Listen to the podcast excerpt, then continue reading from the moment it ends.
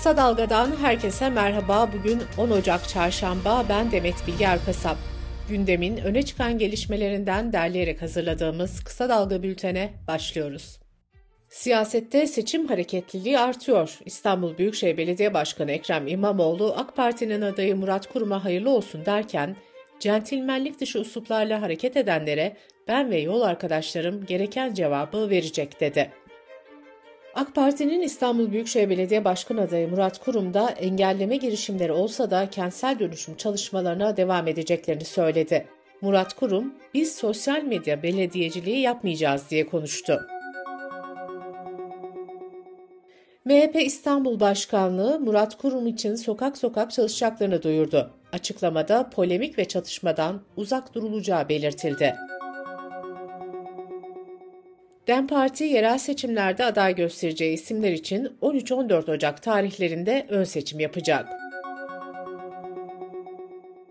Anayasa Mahkemesi'nin iki kez verdiği hak ihlali kararına rağmen tahliye edilmeyen Türkiye İşçi Partisi Hatay Milletvekili Can Atalay, Hatay'da iki çocuğun öldüğü prefabrikteki yangına tepki gösterdi.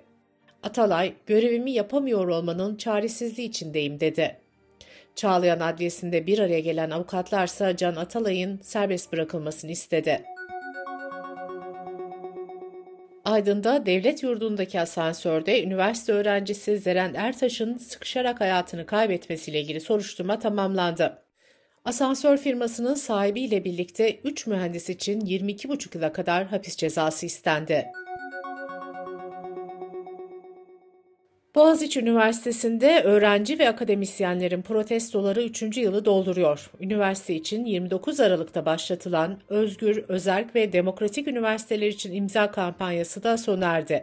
Kampanya metnine 5465 kişi imza attı. Şahsiyet dizisinin son sezonunda Kürtçenin bilinmeyen bir dil olarak anıldığı 90'lı yıllara atıf yapılan bir sahne yayınlandı. Ses Partisi Genel Başkanı Ayhan Bilgen ise sahneye tepki gösterip devlet televizyonu yıllardır Kürtçe yayın yapıyor, bu nasıl bir tezgah dedi. Oysa dizide 90'lı yıllar anlatılıyordu. Kış aylarının gelmesiyle birlikte hastalıklar da arttı. Türk Yoğun Bakım Derneği Başkanı Profesör Doktor Tuhan Utku, viral enfeksiyonlar nedeniyle yoğun bakımların %100 civarında dolduğunu ve planlı ameliyatları ertelemek zorunda kaldıklarını açıkladı. Profesör Doktor Utku, pandemi döneminin bağışıklık sistemini olumsuz etkilemesi, maske takılmaması ve çok sayıda virüsün dolaşımda olması gibi nedenlerle hastalıkların arttığını vurguladı. Pandemi döneminde Koronavirüs Bilim Kurulu üyeliği görevinde de bulunan Eskişehir Osman Gazi Üniversitesi'nden Profesör Doktor Selma Metintaş ise özellikle riskli grupta bulunan kişilerin kendilerini iyi korumaları gerektiğini belirtti. Metintaş, temizlik, maske ve mesafe kuralına da uyulmasını istedi. Tüm Eczacı İşverenler Sendikası ise antibiyotikler ve antigribal ilaçların eczanelerde sınırlı miktarda temin edilebildiğini duyurdu. Kısa Dalga Bülten'de sırada ekonomi haberleri var. Emekliler taleplerini dile getirmek için Ankara'da bir araya geldi. Emekli memur sen, memurlara yapılan seyyanen ödemenin emeklilere de yansıtılmasını, çalışan ve emekli arasındaki uçurumun azaltılmasını talep etti. İşkur'un verilerine göre 2023'ün 11 ayında 1 milyon 483 bin 875 emekçi işten atıldığı için işsizlik ödeneğine başvurdu. Sadece Kasım ayında 131.244 emekçi işten atıldı. Aile ve Sosyal Hizmetler Bakanı Mahinur Özdemir Göktaş, 3.2 milyar lira tutarındaki yaşlı ve engelli aylıklarının hesaplara yatırıldığını söyledi. ABD Adalet Bakanlığı, Apple'ın rakiplerinin elini kolunu bağlayan politikalar geliştirdiğini öne sürerek şirkete tekel davası açacak. Dış politika ve dünyadan gelişmelerle bültenimize devam ediyoruz. Gazze'deki Sağlık Bakanlığı, İsrail'in 7 Ekim'den bu yana sürdürdüğü saldırılarda öldürülenlerin sayısının 23.210'a yükseldiğini duyurdu. Gazze'deki uluslararası sağlık görevlileri ise İsrail'in saldırıları artınca El Aksa Hastanesi'ndeki faaliyetlerini durdurdu. İsrail, Lübnan'ın güneyinde seyir halindeki bir aracı vurdu. Saldırıda 3 Hizbullah mensubunun öldüğü belirtildi. ABD Başkanı Joe Biden'ın Güney Carolina eyaletinde yaptığı konuşma Filistin'de ateşkes çağrılarıyla bölündü. Biden ise İsrail'in Gazze'den çıkması için usulca çalıştığını söyledi.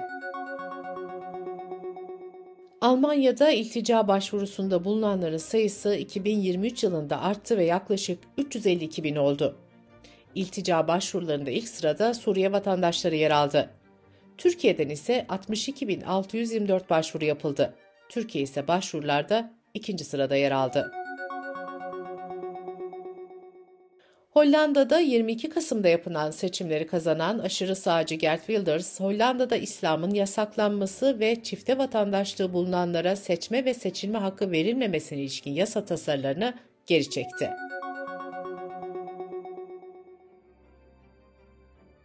Fransa Cumhurbaşkanı Macron istifa eden Başbakan Elizabeth Borne'un yerine 34 yaşındaki Eğitim Bakanı Gabriel Attal'ı atadı. Atal ülkenin en genç ve ilk açık kimlikli eşcinsel başbakanı oldu. Macron hükümeti emeklilik yasası ve yeni göçmen yasası nedeniyle sıkıntılı bir dönemden geçiyor. Macron'un kabine değişikliğine devam etmesi bekleniyor. Norveç'te 2011 yılında 77 kişiyi öldüren neonazi Andres Breivik, cezaevindeki tecrit koşullarının insan haklarına aykırı olduğu iddiasıyla Norveç devletine dava açtı.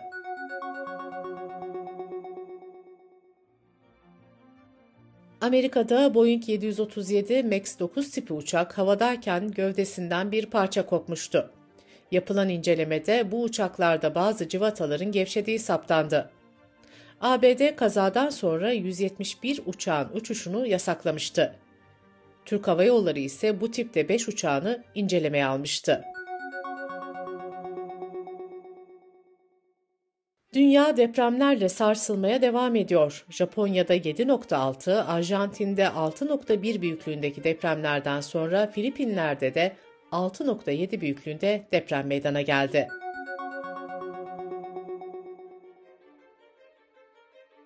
Latin Amerika ülkesi Ekvador'da cezaevlerinde isyanlar yaşanıyor. İsyanlar sürerken ülkenin en büyük uyuşturucu çetesi liderlerinden biri cezaevinden kayboldu ülkede 60 günlük olağanüstü hal ilan edildi. Devlet Başkanı Daniel Noboa orduya hapishanelerde kontrolü ele geçirmesi için yetki verdi.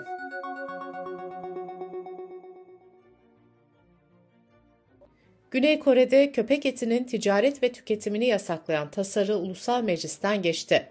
Yasanın 2027 yılında yürürlüğe girmesi planlanıyor. Yasayı ihlal edenlere 2 yıla kadar hapis cezasıyla yaklaşık 23 bin dolar para cezası verilebilecek.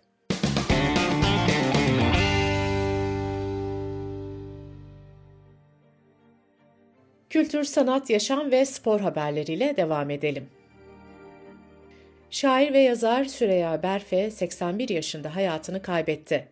Berfe, Meydanlar Rus, Cumhuriyet Ansiklopedisi, 20. yüzyıl tarihi gibi ansiklopedik yayınların hazırlanmasına katkıda bulunmuştu.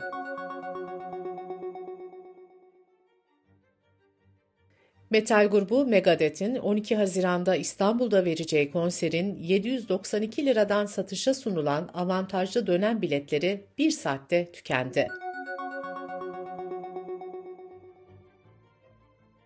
NBA'de Houston Rockets forması giyen milli oyuncu Alperen Şengün haftanın oyuncusu seçildi. Şengün takımın tarihinde bu ödül alan en genç oyuncu olmayı da başardı. Tüm zamanların en iyi futbolcular arasında gösterilen Alman futbol efsanesi Franz Beckenbauer 78 yaşında hayatını kaybetti.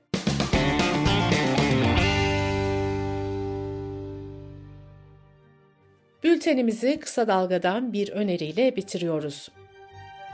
Gazeteci Banu Güven'in Kısa Dalga.net'te yayınlanan Gerçek Bir Kızıl Goncalar hikayesi yazısını seslendirdiği podcast'ini Kısa Dalga.net adresimizden ve podcast platformlarından dinleyebilirsiniz.